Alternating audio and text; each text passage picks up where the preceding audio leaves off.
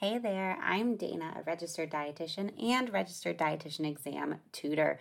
And this is my podcast where we go over all of the questions that have been posted to my Facebook page, Registered Dietitian Exam Study Group with Dana, over the past week. And we not only chat about the answers, but why are they the answers, as well as answer any questions that students have posted on the page throughout the week. This is a weekly podcast, so be sure to tune in each week for new questions. And of course, I would love to see any of you guys at the live version of this on Sunday nights at 8 p.m. Eastern Time. This is the first question. Can someone please explain why higher levels of insulin cause the kidney to retain more sodium? I'm not understanding this mechanism. And this, if you're listening to this question and you're like, um, excuse me, Dana, I didn't know that that was something that I needed to know. Um, this is definitely, you know, the type of thing that you're finding out when you're reading some of the explanations. And if this is something new to you, totally fine. This is where I kind of write it with the renal. So, what you want to be thinking about too is there's a correlation between. So, if you're having high insulin levels, this is typically going to be causing higher sodium, um, higher sodium retention. And this is a big reason why one of the biggest causes of kidney disease is going to be type 2 diabetes. Because when you're having that high insulin resistance, that's going to be damaging and causing dysfunction of the kidneys, such as you having too much sodium in your blood. So, what I would take away from this is that you do have that relationship and when you're thinking really kind of about like the the mechanism i wouldn't worry about kind of going too deep into it but what you want to be thinking is that the insulin is going to stimulate the sodium transport back into the blood as it's going through the kidneys so that's why you're having higher sodium retention um, they go together but you know when you're reading the explanations too, you want to make sure you're kind of logging that into your notes, but don't worry if you're like, oh my goodness, how much of this mechanism do I need to understand? Not much. You want to understand that the having high insulin levels that we would see with insulin resistance, decreased insulin sensitivity, would kind of tell the kidneys like, hey, kidneys, reabsorb, you know, more sodium than you normally would. So we already know from kind of studying diabetes and renal, and these are a great one to study together, that hypertension and type 2 diabetes are the two leading causes of chronic kidney disease. So especially when you're talking with your patients with diabetes and they're, you know, maybe they're in the pre-contemplation stage where they're like, "Ah, oh, this really isn't important." Telling them, you know, why do we want to get your blood sugars under control? I, you know, I understand this is the only issue you have right now, but you could be at risk, you know, of having chronic kidney disease too. So, great question and a great example of a question to ask on the Facebook page because, you know, if you're seeing something like this, you want to make sure that you're kind of saying, how much do I need to know about this topic? And that's why I love, you guys always hear me talk about pocket prep. I love pocket prep. Um, I love the pocket prep examples, but if you're like, oh my goodness, I'm finding myself going down a rabbit hole, blah, blah, blah, blah, just ask it on the page. Or if you just listen to the podcast, email me at danajfryernutrition at gmail.com and feel free to ask, Dana, do I need to know this? Can you talk about it on the podcast? Because a lot of time with the exam, we get so stressed that it's like, I need to know to know everything. And that's just not the case. So I'm always here to dispel fears. Next question we have is from a student, and she says, Hi, everyone. I'm working on Inman practice exam and came across a question about checking gastric residuals. The question states, quote, tube-fed patients should have gastric residuals checked. And the correct answer is every four hours during the first 24 hours of feeding. She then says, however, I have read the ASPEN guidelines are moving away from checking gastric residuals. My hospital did not check gastric residuals during enteral nutrition in, uh, initiation. Does anyone know what the CDR would consider the correct answer? Again, great questions you guys have this week. So, the Inman, I think the Inman's great. I use the Inman to study on it is not particularly updated, even though updated quote unquote versions go out each year. So let's talk about gastric residuals and what is known. So what you're thinking with the gastric residuals is what this is is this is typically for G tube patients. You can also see them use it on an NG tube, but that's a little, you know, not as common. But so the idea with the gastric residuals is the old teaching is that, you know, you should check the gastric residuals every four hours and just make sure that there's not too much enteral formula in the stomach because if there's too much enteral formula in the stomach, that could increase risk for aspiration. But what was happening there is you would be having nurses, doctors, whoever's doing it, checking the gastric residual. So what they would be doing is taking a syringe to the tube and kind of pulling it back and measuring how much tube feeding is in there. And there it wasn't always getting put back in. And also, you guys know, right? Here's my if you're on the Facebook Live, showing you guys my little my little stuffed stomach. He's so cute. Uh, but like our stomach, right, is a reserve. So there should be food in it. If I'm tube feeding, there should be tube feeding in it. If I'm running the tube feeds, it can take anywhere between two to four hours for food or tube feed to leave the stomach.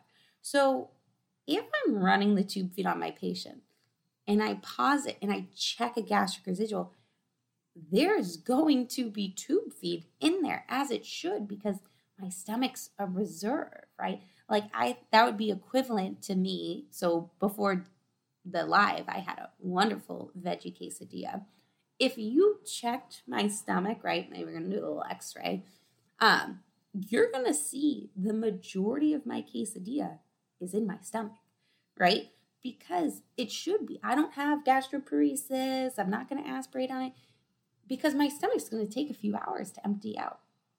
So there was that kind of concern with the gastric residuals. Also, when they checked the gastric residuals and they were fine, they weren't always putting it back in. So you were having these cases where it was like, pause the tube feed. Okay check the gastric residuals, whether I'm like, oh, it's high or low, whatever. And then I'm dumping out the tube feed.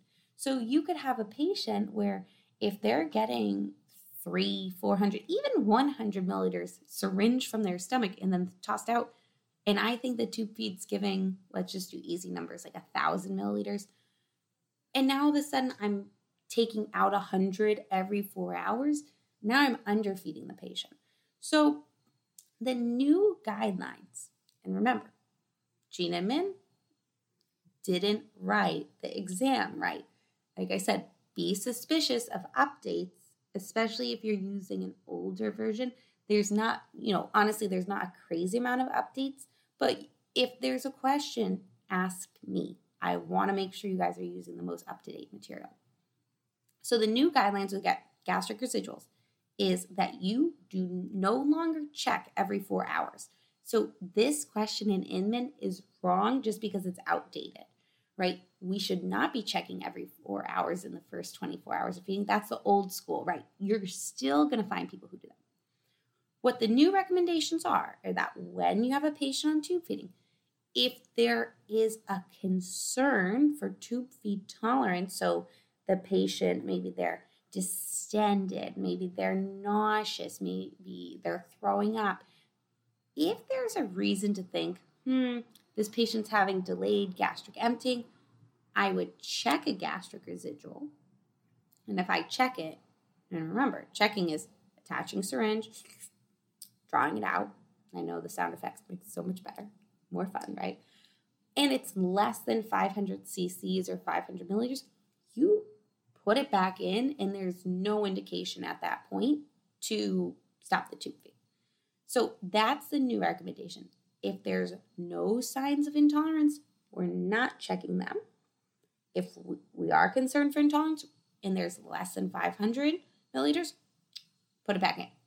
So, great example of where it differs a little bit. And definitely, you know, look at the updated guidelines. ASPEN right, is great. That's the American Society of Parenteral and Enteral Nutrition. I'm also a CNSC, certified nutrition support clinician, dietitian. So this is my bread and butter. So, I, you know, you guys know I love all exam questions, but especially nutrition support ones too. So, do not hesitate. Do not hesitate to ask. And going off that question on enteral, we're going to jump to a question for me on um, parenteral. So here's the question What labs would you want to check before starting TPN and why? And if you guys have taken any of my classes before, you know that I want you to understand the why. If you can list off all the labs, but I go, well, why? And you're like, oh, I don't know. You're not actually learning the topic. You're not going to be able to apply it.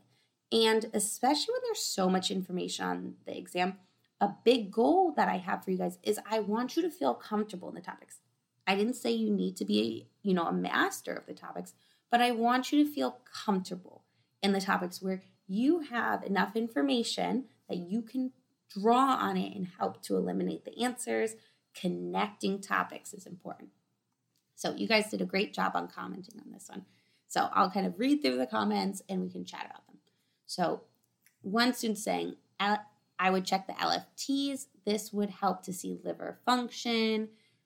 Definitely, especially with TPN, one of the things we're worried about is TPN or PN associated fatty liver disease from overfeeding or giving too much lipid. So, checking the LFTs would be really, really great to kind of just check for underlying liver concerns. We also want to check them to trend them and make sure they're not going up as I initiate TPN. So typically we're checking LFTs daily when we're initiating TPN. Next one a student said was the CBC, a complete blood blood count, and they said I would check this for infection or inflammation. Correct, but especially white blood cell count, right? The white blood cells are going to increase if there's some sort of infection, and especially with TPN, we're worried about line infections. So seeing, you know, a big jump in red blood of white blood cells, sorry, white blood cells would make you a little suspicious. Maybe you want to take a culture. Um, then we have electrolytes, definitely, right? Sodium, we're putting sodium in the TPN. We need to know what that level is. Um, and then also, of course, the magnesium, potassium, phosphorus with that concern for refeeding as well, too. Um, triglycerides is another really important one to check.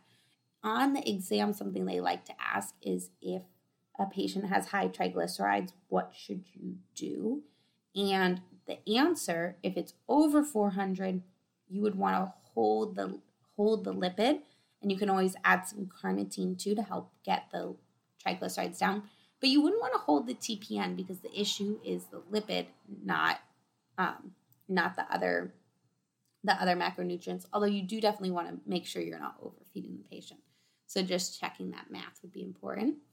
Another really important lab would be the blood sugars, right? We're always worried about hyperglycemia from the TPN, which is why we want the glucose infusion rate to be less than five milligrams per kilogram per minute. But also, we need to make sure we're managing the blood sugars here, right? Some patients have fine blood sugars and then you start TPN and they shoot up. And we're concerned because high blood sugars increase the risk of infection, right? And I also don't want them getting diabetes either. Don't forget with blood sugars too, you can see them creep up as you start to cycle the TPN and then fusion rate just gets quicker. So blood sugars definitely for sure. Another great one too is kidney function, right? Beyond creatinine too. Make sure we're not, you know, we're not dehydrating the patient, making sure we're watching their kid um, their kidney function too is really really important. So those are those are all really really great ones to check. But again, I want to make sure that you guys are are keeping in mind the why and then linking linking them to the other disease states.